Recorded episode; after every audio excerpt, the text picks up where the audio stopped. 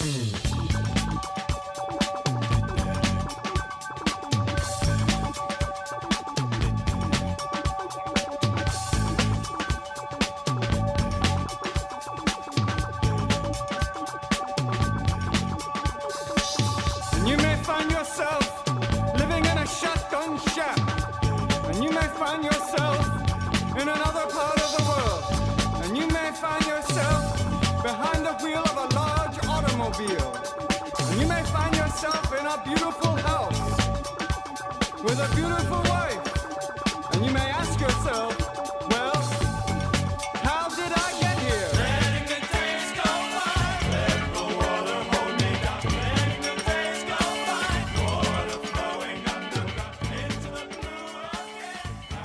Hey, how's it going, everybody? This is Chris. Welcome to episode 134 of X Lapsed, where uh, we're still a little bit off the beaten path after our uh, extended uh, sword fight. we are not quite back to business as usual just yet.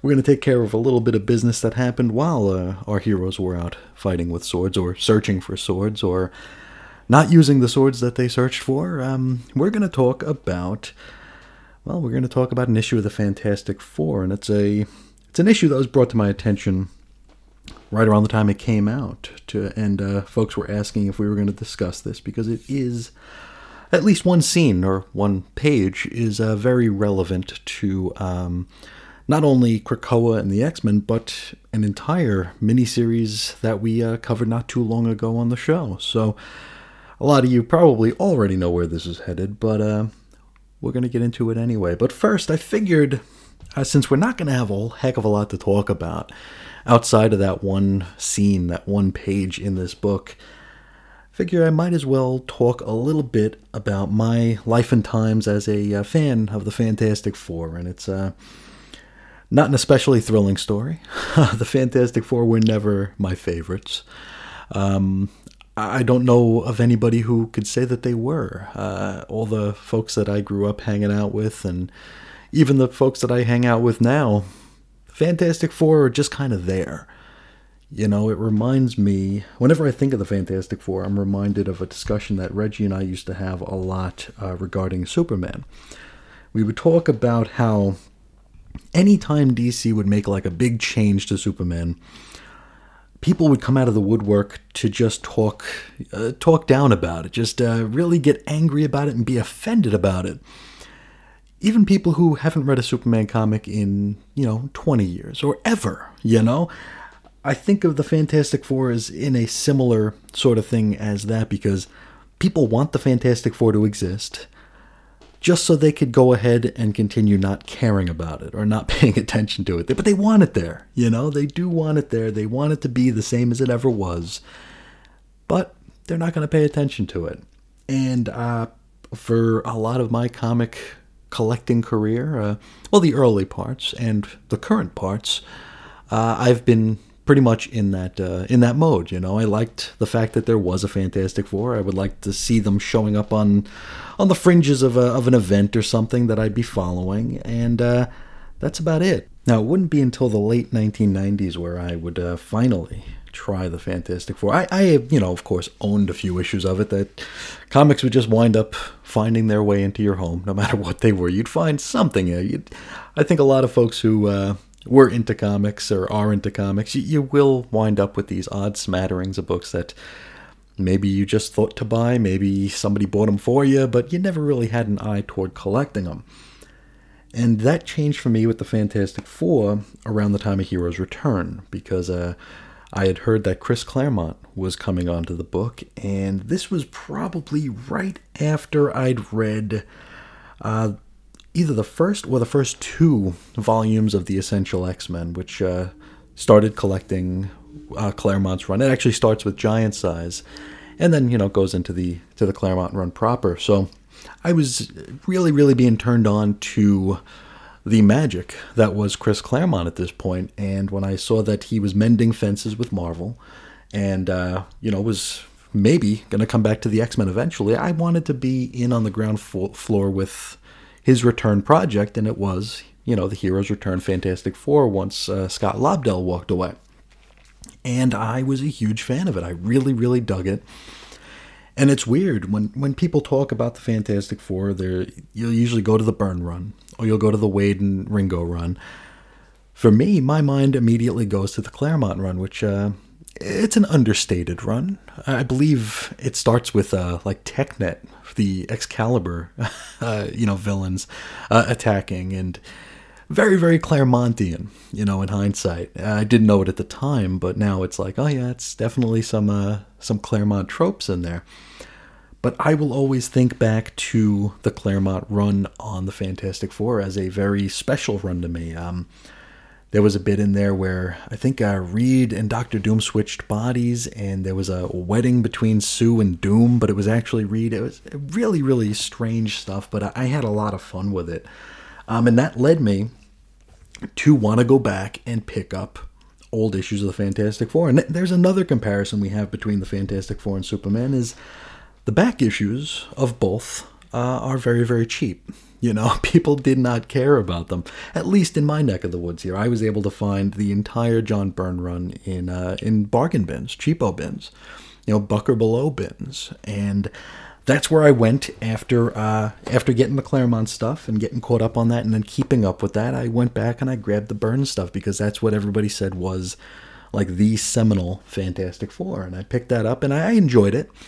I enjoyed it. It wasn't uh, quite as mind blowing as I thought it was going to be, but then again, you know what is when something's hyped to the moon and back.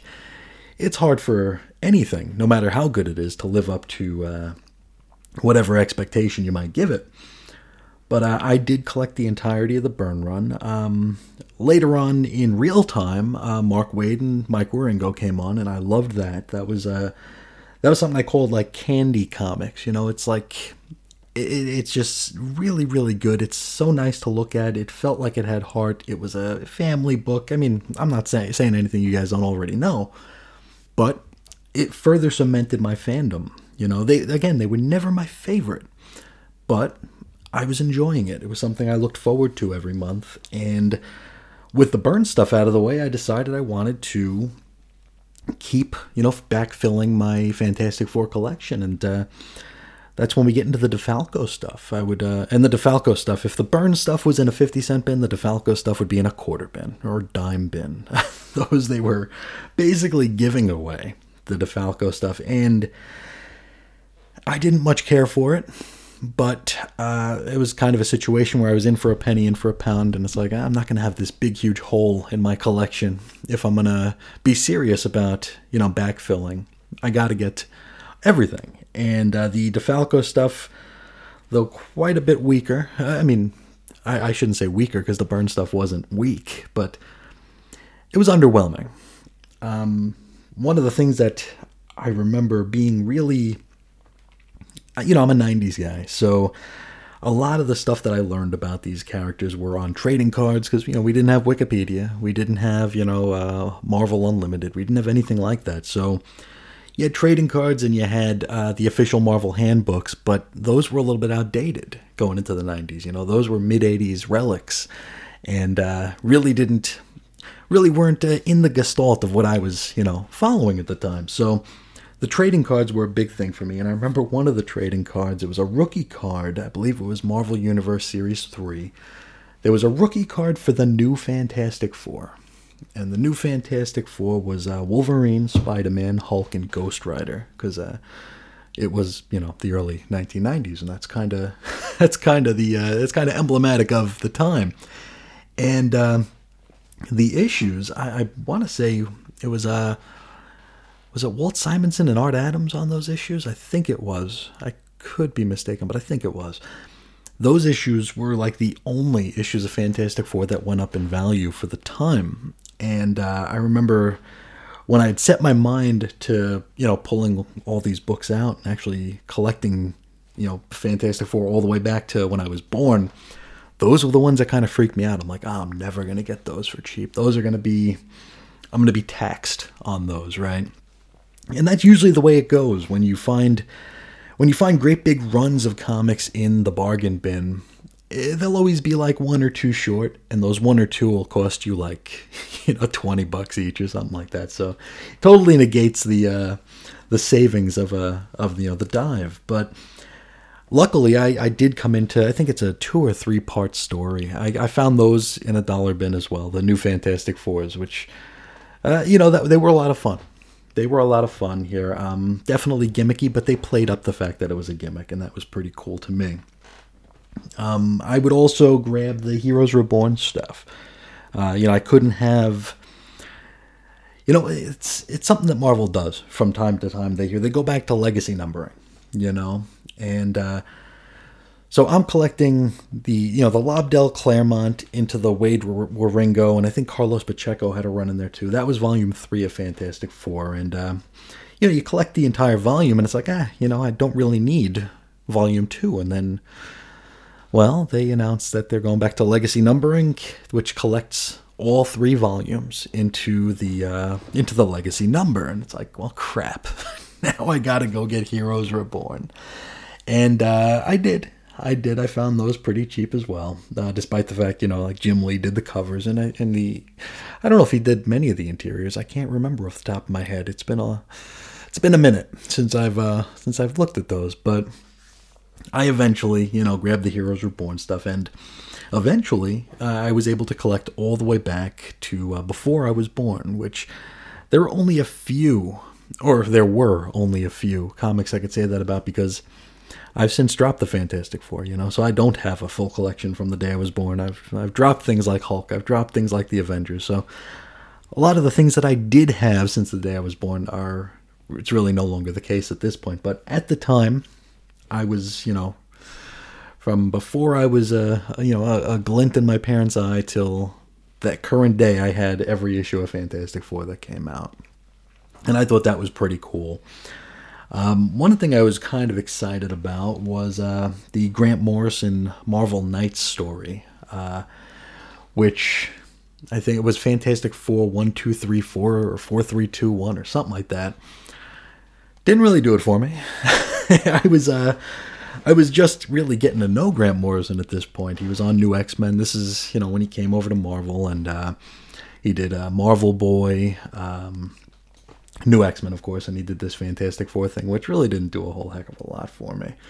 Uh, his at the time running buddy would take over Fantastic Four sometime in the years following that. Uh, Mark Millar and uh, that was another run that I did not care for. it was another run that uh, reminded me why Fantastic Four would never be my favorite book. Um, I really just collected it out of inertia at that point, and I mean that's just something that I do here. Uh, we could probably skip ahead to uh, to Hickman, whose run. I mean, I've been on record as saying his run. I gave it an unfair shake because early in his run, there was a lot of discussion about rebooting the universe, and um, I kind of let that cloud my judgment, and it made me just like kind of hate read the book because I was afraid it was leading to you know a tabula rasa sort of sort of reboot of the Marvel universe. So I didn't allow myself to uh, just receive the story, and as such, I feel like I did it a great disservice, right? I do know a lot of folks who like absolutely swear by that run and, and consider it like the pinnacle of Fantastic Four, but uh you know, I, maybe I should give it another shot. You know, if I can if I can somehow find an extra few hours of the day, I might be able to give that a shot, but uh I do feel bad for maybe dismissing it unfairly. Um, I, I, you know, absolutely dismissing it unfairly because yeah, maybe it was something I would have enjoyed. I just didn't let myself do it. I, I was I was in the you know once bitten twice shy thing. I had uh, just a year earlier. I had gone all in on uh, DC's Brightest Day uh, cross event. You know, it's not a crossover. It's not an event. It's a cross event. It's just all these books with Brightest Day banners on them, and uh, whether they were tied into each other, it didn't really matter. It's just like, hey, DC has this great idea plaster this logo on all these books, and idiots like, well, me, will buy all of them. And so I did that. And then, uh, you know, we had this promise that this was all going to lead somewhere, and it did not. It led to uh, pulling the lever on a toilet. You know, they flushed everything and started the new 52. So once bitten, twice shy. I was uh, really, really getting nervous about what Marvel might do as a uh, response to the new 52, and I really, really didn't want to see something, another, you know, brand new sort of a reboot, relaunch situation because that would have, that would have probably ended my comic fandom, uh, probably altogether because really, what else is left? But after Hickman left, we we go into this run of volumes here because this the book we're going to discuss today is volume six. You know, we're in volume six of the Fantastic Four. So they they were these like weird shorter volumes, and they were all very formulaic. And we'll talk about that in in just a bit here because uh, I'm going to do something very tacky here, and I'm going to quote myself, which uh, will allude or will we'll talk about the fantastic formula, you know, of how these books were written for a few years. And uh, on March 30th of 2018, I had written a piece on the blog, Chris's on Infinite Earths, about. Uh, we were still a uh, DC Comics only blog at that point, so uh, the way I could tie in the Fantastic Four was to talk about in you know intercompany crossover sort of a situation there. So I did a weird Gen 13 Fantastic Four crossover, prestige format book here. Gen 13 counts for DC since they're Wildstorm and DC owns Wildstorm. It's all these things I tell myself to make it so I'm not breaking my own rules here. But um, I covered this Gen 13 Fantastic Four book as a way to commemorate the fact that the Fantastic Four were being were being brought back because for a time you know, we had these short volumes of Fantastic Four, and then Fantastic Four just went away. They went back to legacy numbering for like three or four issues again, and then they were canned. Um, Marvel didn't have the movie rights. I, I, don't know if they do now. I don't follow any of that stuff, but they didn't. And so uh, they threw a little tantrum and took the Fantastic Four off the shelves. I know they, they say it was for other reasons, but uh, I ain't buying it, and uh, neither should you, because uh, Marvel's very, very petty. So they announce uh, probably March 28th or March 29th of 2018 that the Fantastic Four are coming back. And uh, you couldn't go on comics Twitter or comics Facebook without seeing a whole bunch of people celebrating. Like you would think these people actually bought and read Fantastic Four, even though nobody did.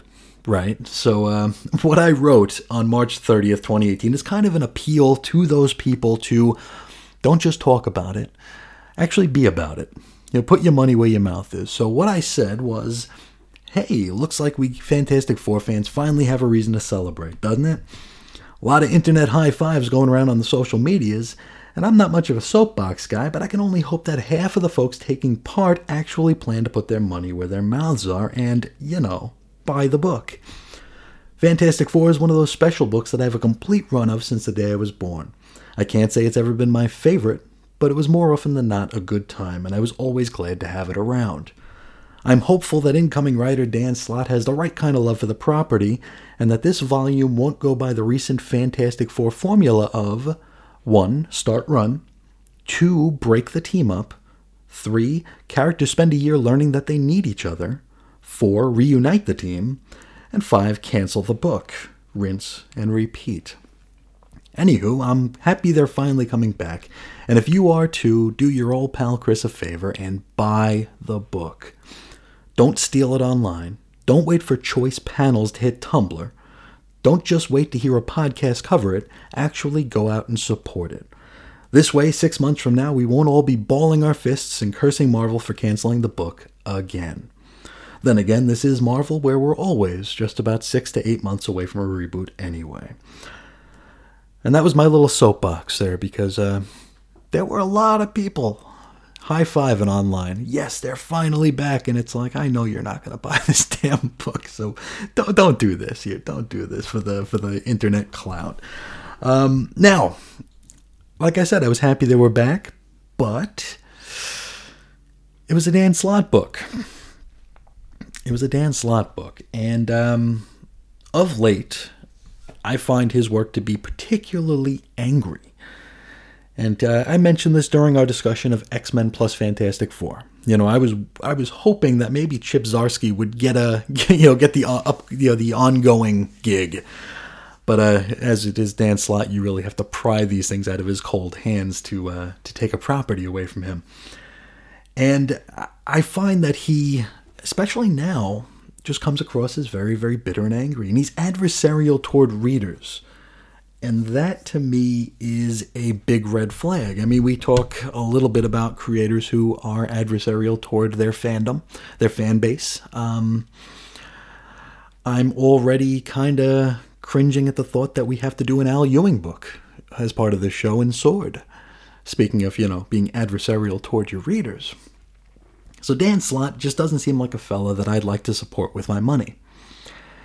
And, uh, you know, I think back to the way he conducts himself here, and I remember him telling someone who had a very minor problem with something he did on Spider Man to, to go F themselves. Like, didn't say F themselves, but he spelled it out in public, like on social media, so everyone could see it. And, you know, I don't care if you include a, like a cute little my tweets don't represent my employer in your profile if you ask me, if you're working for Marvel, you gotta understand that the only reason like 99% of the people following you are actually following you is because you work for Marvel. Whether you like it or not, cute disclaimer or not, you're a Marvel representative. I mean, it might not be fair, but it is what it is. You know, it reminds me of like when like a like a rock truck is on the freeway when they have a sticker on the back saying not responsible for broken windshields. It's like, uh, yeah, you are. Just because you put a sticker there doesn't absolve you of your responsibility. It doesn't uh, absolve you from having to tie down your loads properly. It's just, eh, you know. Now, Slott's even come at me personally a time or two when I dared to suggest that him bringing back a version of Uncle Ben and like one of the Spider Verse things in Spider Man wasn't near as revolutionary or internet breaky and halfy as he said it would be. He, he came at me guns blazing. And this is just not a dude I'd want to follow or support with my money. Though I will say, in fairness, I've enjoyed a lot of his work. I have enjoyed a lot of his work, so it's a shame. I would uh, I'd put Superior Spider-Man next to damn near any Spider-Man story for the past 40 years. I think it's that strong and that well done. It's just a shame that uh, he just conducts himself the way he does. I just uh, I just can't support it, unfortunately, and Unfortunately for uh, for him and me, uh, Fantastic Four is no longer one of my I can't quit you books. So uh, I can't even justify it that way. But for this issue that we're about to discuss right now, this does actually affect the books that we're covering. So we're going to include it. And it's going to be a pretty breezy look at it because a lot of it, I don't have the context for a lot of it. You know, uh, this is a story that we're joining in progress, a new status quo that I have not followed at all. So I will, uh, I would be doing it a grand disservice to try to analyze it the way we do with our normal, you know, Dawn of X, X of Swords, Reign of X books. So I think that's enough vamping. Let's get into it here. This is Fantastic Four, Volume 6, Number 26. It's had a January 2021 cover date and a legacy number of 7 I'm sorry, 671. The story is called One Stop from Everywhere, written by Dan Slott with art by R.B. Silva. Colors Jesus Aburtov, letters VC Joe Caramagna, edits Martin Biro, Alana Smith, Tom Brevoort, and C.B. Cebulski. Cover price $3.99, and this one went on sale November 18th of 2020, so right in the middle of our exit 10s. So Let's get into it. We open with a single page spread of credits and roll call all at once on the same page, so it can be done. And next thing you'll tell me that a quarter of this issue won't be eaten up by text pages. Hmm. All right, anyway. We open at the Florida Everglades where Johnny Storm and his new gal pal Sky are checking out the nexus of all realities. And you know, we have a place near my house, like around the corner, that uh, that I call the nexus of all realities. Uh, it's an intersection where Lake Pleasant Boulevard crosses with Lake Pleasant Boulevard. I mean, there's got to be some hinkiness about that, right? I mean, there's really no reason for it. Anyway, they run into Man Thing because, of course, they do. Johnny kind of geeks out. That's his words, not mine. I would never say geeked out upon seeing him. Skye doesn't seem all that interested. Now, the gimmick here is that the Fantastic Four have recently discovered, I think, and are currently stewarding this interdimensional thingy called the Forever Gate. Not to be confused with our own Krakoan gates, though I gotta wonder why we quite need these many teleportational gateways in Marvel Comics right now. I feel like even the Krakoan ones are a bit too much.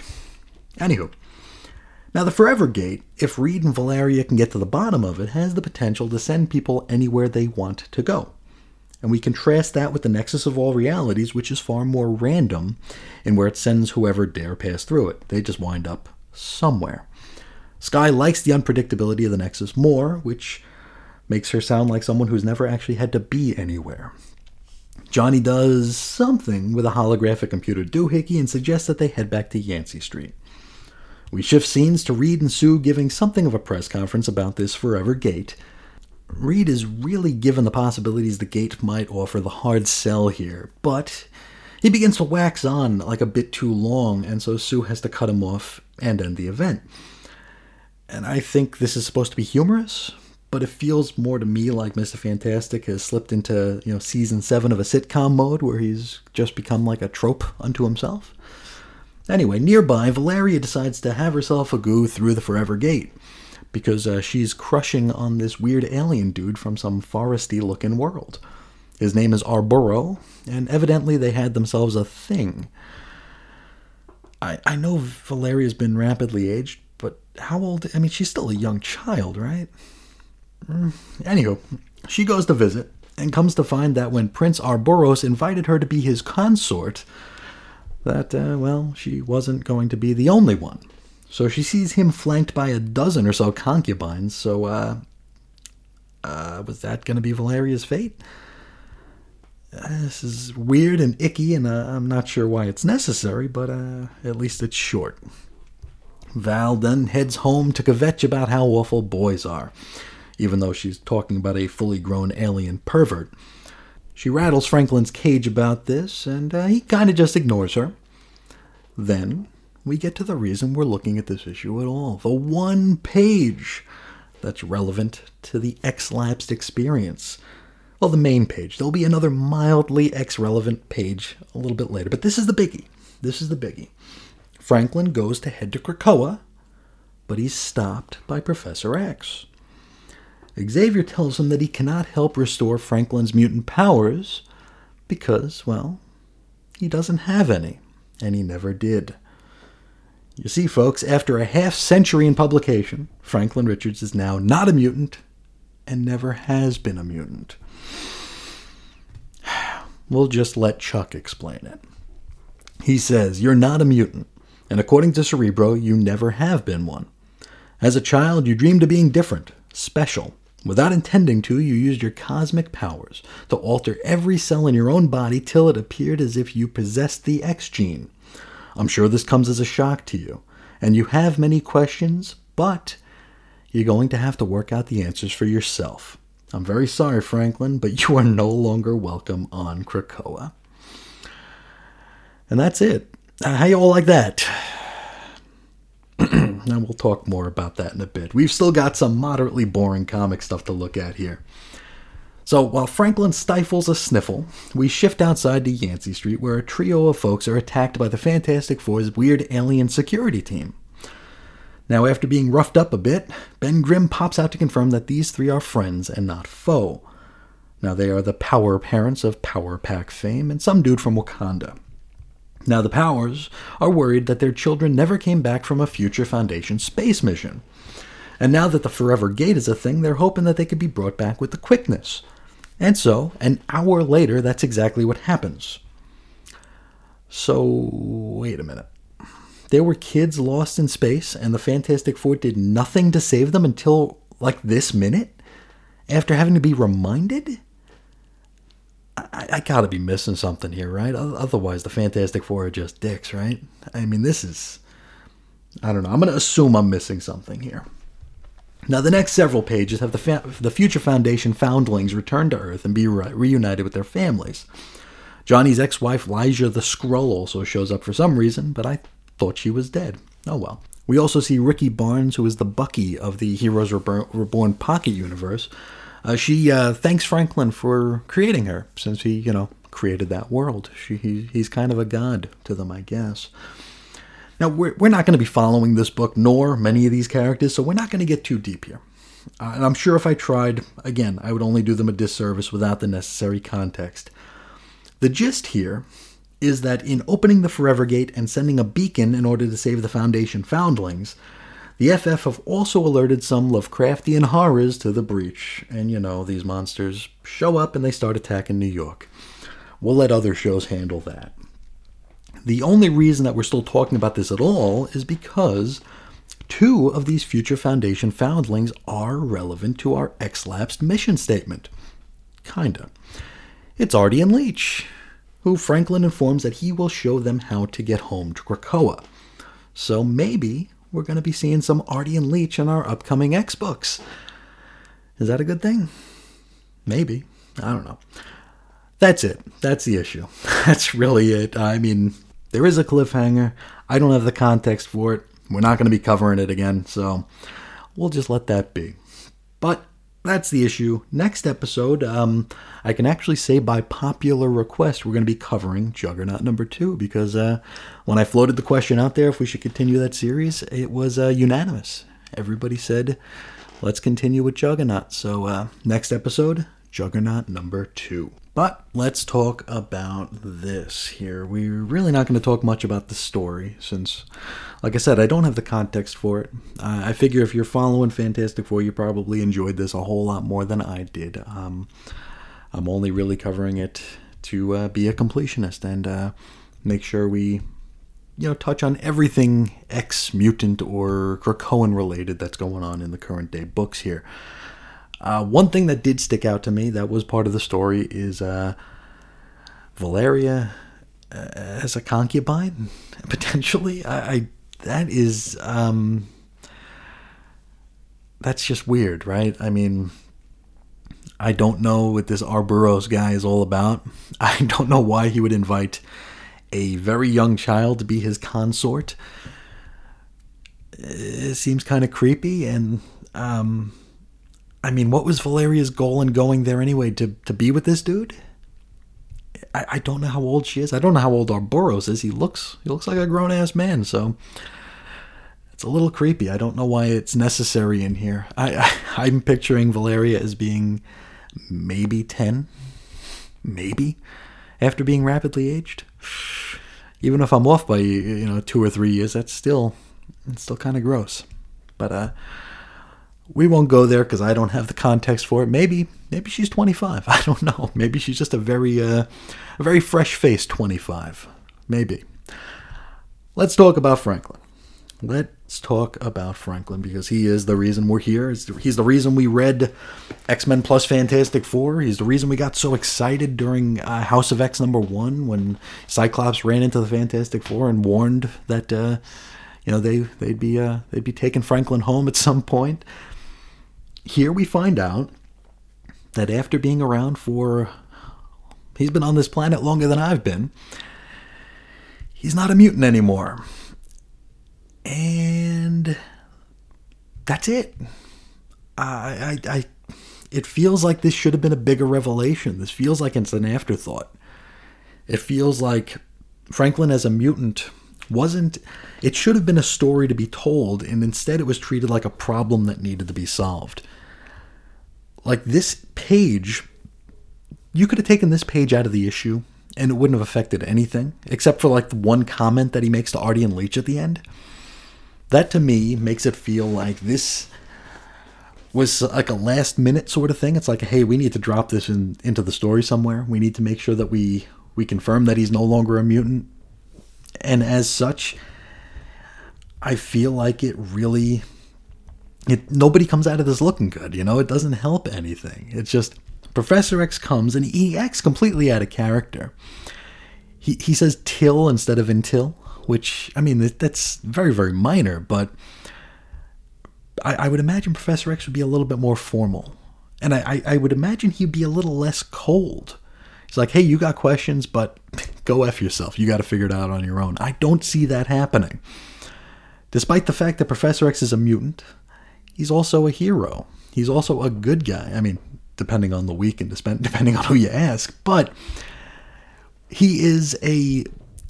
I don't think he'd be this cold towards Franklin here. Franklin and the Richardses as a whole, they all put their faith into uh, Professor X, letting Krakoa, letting Krakoa be a second home for Franklin.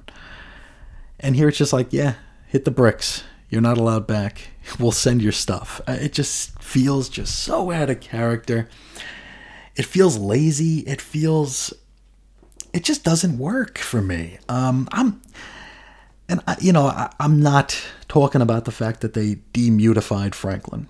You know that that was that's something Marvel felt they had to do, and it's something that Marvel did. Fine.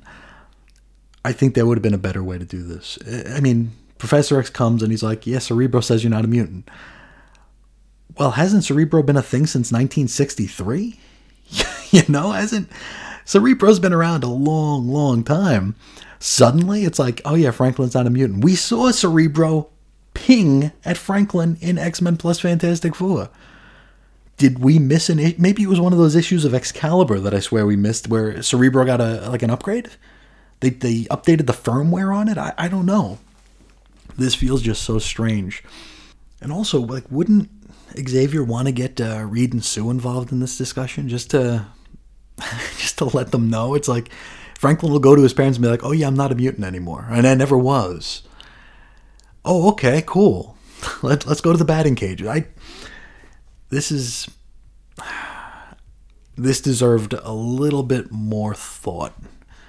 I don't, and again, I don't have context, so maybe in Fantastic Four number 27, there's more. Maybe in 28, there's even more after that. Uh, I'm going to have to rely on you all to let me know. But as for a big reveal, this was done in a single page, which to me feels like bleeding cool bait. You know, they were baiting the you know, the, the vaunted comics journalists to write about this, to get more people to buy this issue. Um, because, like I said, you, we could have we, we could have removed this page, and it wouldn't have changed anything. Um, I don't know. I just feel very, very unsatisfied with this revelation here. And again, it's not about the revelation in and of itself. If they needed Franklin not to be a mutant, if they needed Franklin to be something else, that's cool. But tell the story. Don't just have don't just have three or four panels of someone saying, "Oh yeah, everything you thought you were, you're not." Because the computer said so, even though the computer said you were a little while ago. Now it says you're not. So, uh, best of luck, you know. Pat on the ass, get out the door, you know. Not a fan of this at all. But not much I can do about it. Uh, we we might have lost one, but we we might have gotten two back. We got Artie and Leech. You want to talk about Artie and Leech? Yeah, me neither. But uh, hey, we might be seeing them on Krakoa pretty soon. I wonder. I wonder if the editorial offices even talk to one another. So, for all I know, Artie and Leech have been on Krakoa. in the background in several issues already, and uh, just never pointed it out. But maybe we'll see something. Maybe there'll be a little bit more connective tissue. We'll have uh, Artie and Leech show up and talk about their. Uh, well, one of them will talk. Artie will just project something about uh, their time as a future Foundation foundling. So there's that. Um, what else can we talk about here? We could talk about the art. It's RB Silva, so it's uh, really, really good. It's a very, very pretty book. Um, even the stuff that was kind of boring to me, like the uh, like those weird aliens, you know, the security team that like an old lady who turns into like a uh, whatever the hell it was, an alien, and grabbed the power parents. Despite the fact that I was quite bored during that scene, it, it looked really, really good. Overall, I really can't say if I have positive or negative thoughts about this issue as a whole, since I like I said many, many times, I don't have the context for this. Uh, I would imagine if you're following Fantastic Four, this is more of what you expect. I have not read the Fantastic Four for several years, so uh, I'm way, way out of my, my depth here in trying to analyze it. So I'll just say if you're reading the Fantastic Four, this is more of that. If you're not, well, and you still want that page with Franklin, you'll get it. But other than that, you may not need this in your life. I don't know if this would inspire anyone to jump in on a Fantastic Four because it sure didn't inspire me to jump in. So that's all I got to say about the issue here. And again, um, we are off the beaten path of our uh, Dawn of X, Reign of X books, and I am willing to cover anything in the wider Marvel universe if it uh, if you all think that there's anything relevant to our discussion. So please point those issues out to me. Help me out. Let me know what uh, needs covering, and I will be more than happy to devote an episode to uh, a new piece of X or mutant lore. So uh, please help me out if you know something that I don't. But uh, that's all I got to say about this issue of Fantastic Four. Let's head into the mailbag before we cut out of here. We're going to start with Damien, who's talking about X Men number 15. He says, I am firmly of the opinion that the info pages from this issue should have opened X Men number 1. The entirety of X Men Volume whatever would have been improved by the knowledge that the X Men no longer exist, and that Cyclops was looking for a new role, whether in his family or within the Krakoan hierarchy. It would have added texture to the whole Hox Pox Dox premise to have characters feeling the absence of the X Men. Now, if you haven't listened to that episode, we did get some info pages here, as Damien's uh, mentioned, that tell us that ever since, you know, House of X, there has not been an X Men team. The X Men have been disbanded. And I agree 100% that those info pages should have either ended Powers of X number 6 or started X Men number 1. Because this is information that would have been helpful to have. Not that it would have made some of these issues any more satisfying to read, but I think, you know, you know, context is king here. Knowing that the X Men aren't a thing anymore you know, despite the fact that they all have X's on their belts and everyone calls them the X Men, knowing that they're not officially a team and that they have been disbanded would have been helpful here. The fact that we haven't had an X Men team in the X Men book for over a year at this point, I mean, that's something I can deal with. I mean, we don't have much of a choice, we have to deal with it. But the fact that it was all given to us in an info page, and I swear, I, I, I believe that a lot of folks skip them. I think that a lot of folks either skim or skip them altogether. I'd probably skip them if I wasn't, you know, writing shows about this. I'd probably skip the info pages. Some of them I skim anyway. So I'm sure a lot of folks out there might not even realize that the X Men aren't a thing, you know, because it was presented in an info page. It's really bad. Um, Damien continues. Of course, I'm glad to see the X Men back, and I enjoyed the way the discussion went among the Quiet Council. The fact that Scott and Jean need Kurt, Emma, and Kitty to remain on the council is a great bit of characterization. And we have one less hero on the Quiet Council, and will that influence the votes? It just might, though just a couple of chapters after this, we lose a villain on the uh, Quiet Council as well when Apocalypse is uh, chosen to remain with Genesis. So we're down to uh, the reign of 10 or the reign of X or however we're going to be saying that. We're going to say reign of X. I'm I'm not playing the 10 game with anybody, but uh, uh, it's interesting. It's very interesting, and I definitely appreciated the characterization there as well. Like uh, Scott lying to Kitty about the portal or the the gateways to to get her to stay, and uh, without you know telling her we need you here. It's it was very very well done. Damien continues.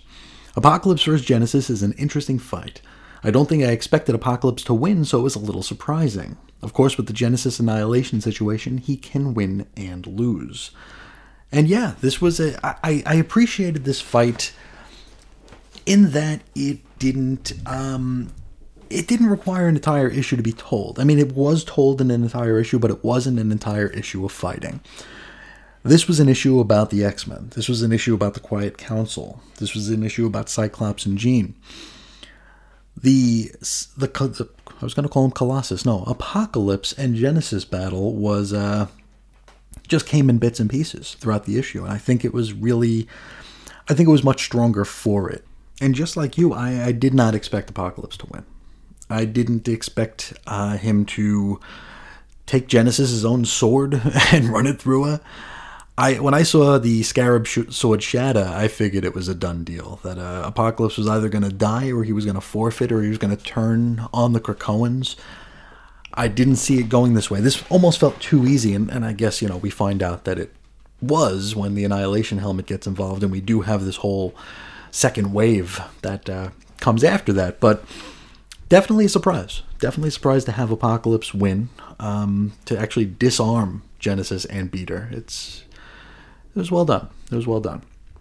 Damien continues. I have to agree that Asrar was not as fantastic as usual in this issue. I feel like he's deliberately aping Leinil Francis Yu here.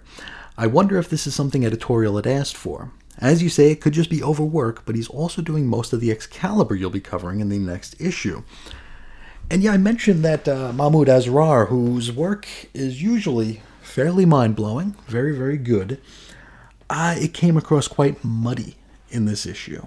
It was kind of kind of globby, um, not up to what we usually expect from him. But as you know, Damien pointed out here, Asrar is being used a lot, so there's certainly a possibility maybe his pencils were a bit looser. Maybe he was overly dependent on uh, the colorist to uh, to you know get some shading in there or something. But whatever the case, it uh, it wasn't uh, it wasn't what we're we're accustomed to from Mahmoud Asrar, and uh, which still means it's very very good. But we've seen we've seen and we will see better. So there's that. Uh, Damien wraps up with anyway until we discover that I was disbanded all along. Make mine X lapsed. I'm starting to worry that we're all been disbanded. I, I, just haven't found any of our info pages to confirm or deny that yet. But uh, thank you so much for sharing your thoughts on uh, on X Men number 15, the the big reveal, the the soft shoe drop that the X Men are no longer a thing. Long, long after the fact. But thank you so so much.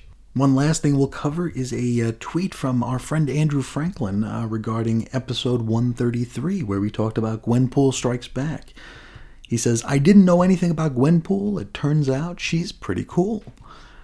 So thank you for, for listening to that very off the beaten path episode here, and uh, I'm I'm so happy that you uh, you enjoyed Gwen. Um, I was uh, I, I, mean I talked about it for an hour. I was very very taken by that series. I loved it thought it was a lot of fun, and I'm happy that uh, that Gwen is now part of our uh, our X family. So we might be seeing some more of her. I think uh, we should work on getting a hashtag going. You know, Gwenpool for X Factor or something like that. We'll see if we can't uh, we can't uh, you know grease some wheels here and get uh, get her in a book that we that we actually cover and sometimes enjoy. So maybe uh, maybe that'll put it over the top for us. So thank you so much for uh, for checking that episode out. I wasn't sure I wasn't sure how that one was going to go. I thought either a lot of people were going to like it or a lot of people were going to be like, "What the hell is this?" So I'm glad you listened, and I'm glad you uh, you enjoyed the story. I hope you uh, I hope you're able to find it on uh, Marvel Unlimited and uh, and give it a look for yourself. And I hope everyone uh, will give that a look if you have access to a device that is compatible with Marvel Unlimited. But that'll do it for uh, the mailbag. And if you would like to be part of the mailbag, please feel free to write in. You could uh, shoot me a tweet or a DM on Twitter. I'm at Ace Comics. You could also shoot me an old fashioned email over at weirdcomicshistory at gmail.com. You can find blog posts and show notes over at chrisisoninfiniteearths.com. There's also xlapsed.chrisisoninfiniteearths.com where I've just uploaded all of the Xlapsed Nation episodes. So if you're following the show through that website, which I, I would imagine nobody is, but just in case, time travel is and whatnot, um, those X-Lapsed Nation episodes are right there for you there. Uh, you can chat with us on Facebook. Our little group is 90s X-Men. And for all your Chris and Reggie channel needs, you can go to chrisandreggie.podbean.com. Well, that'll do it for today. Maybe the only time we'll ever cover a Fantastic Four issue on the show. So there's that. We got that done. I want to thank you all so, so much for hanging out with me today, sharing your time, and letting me be part of your day. And until next time, as always, I'll talk to you again real soon. See ya.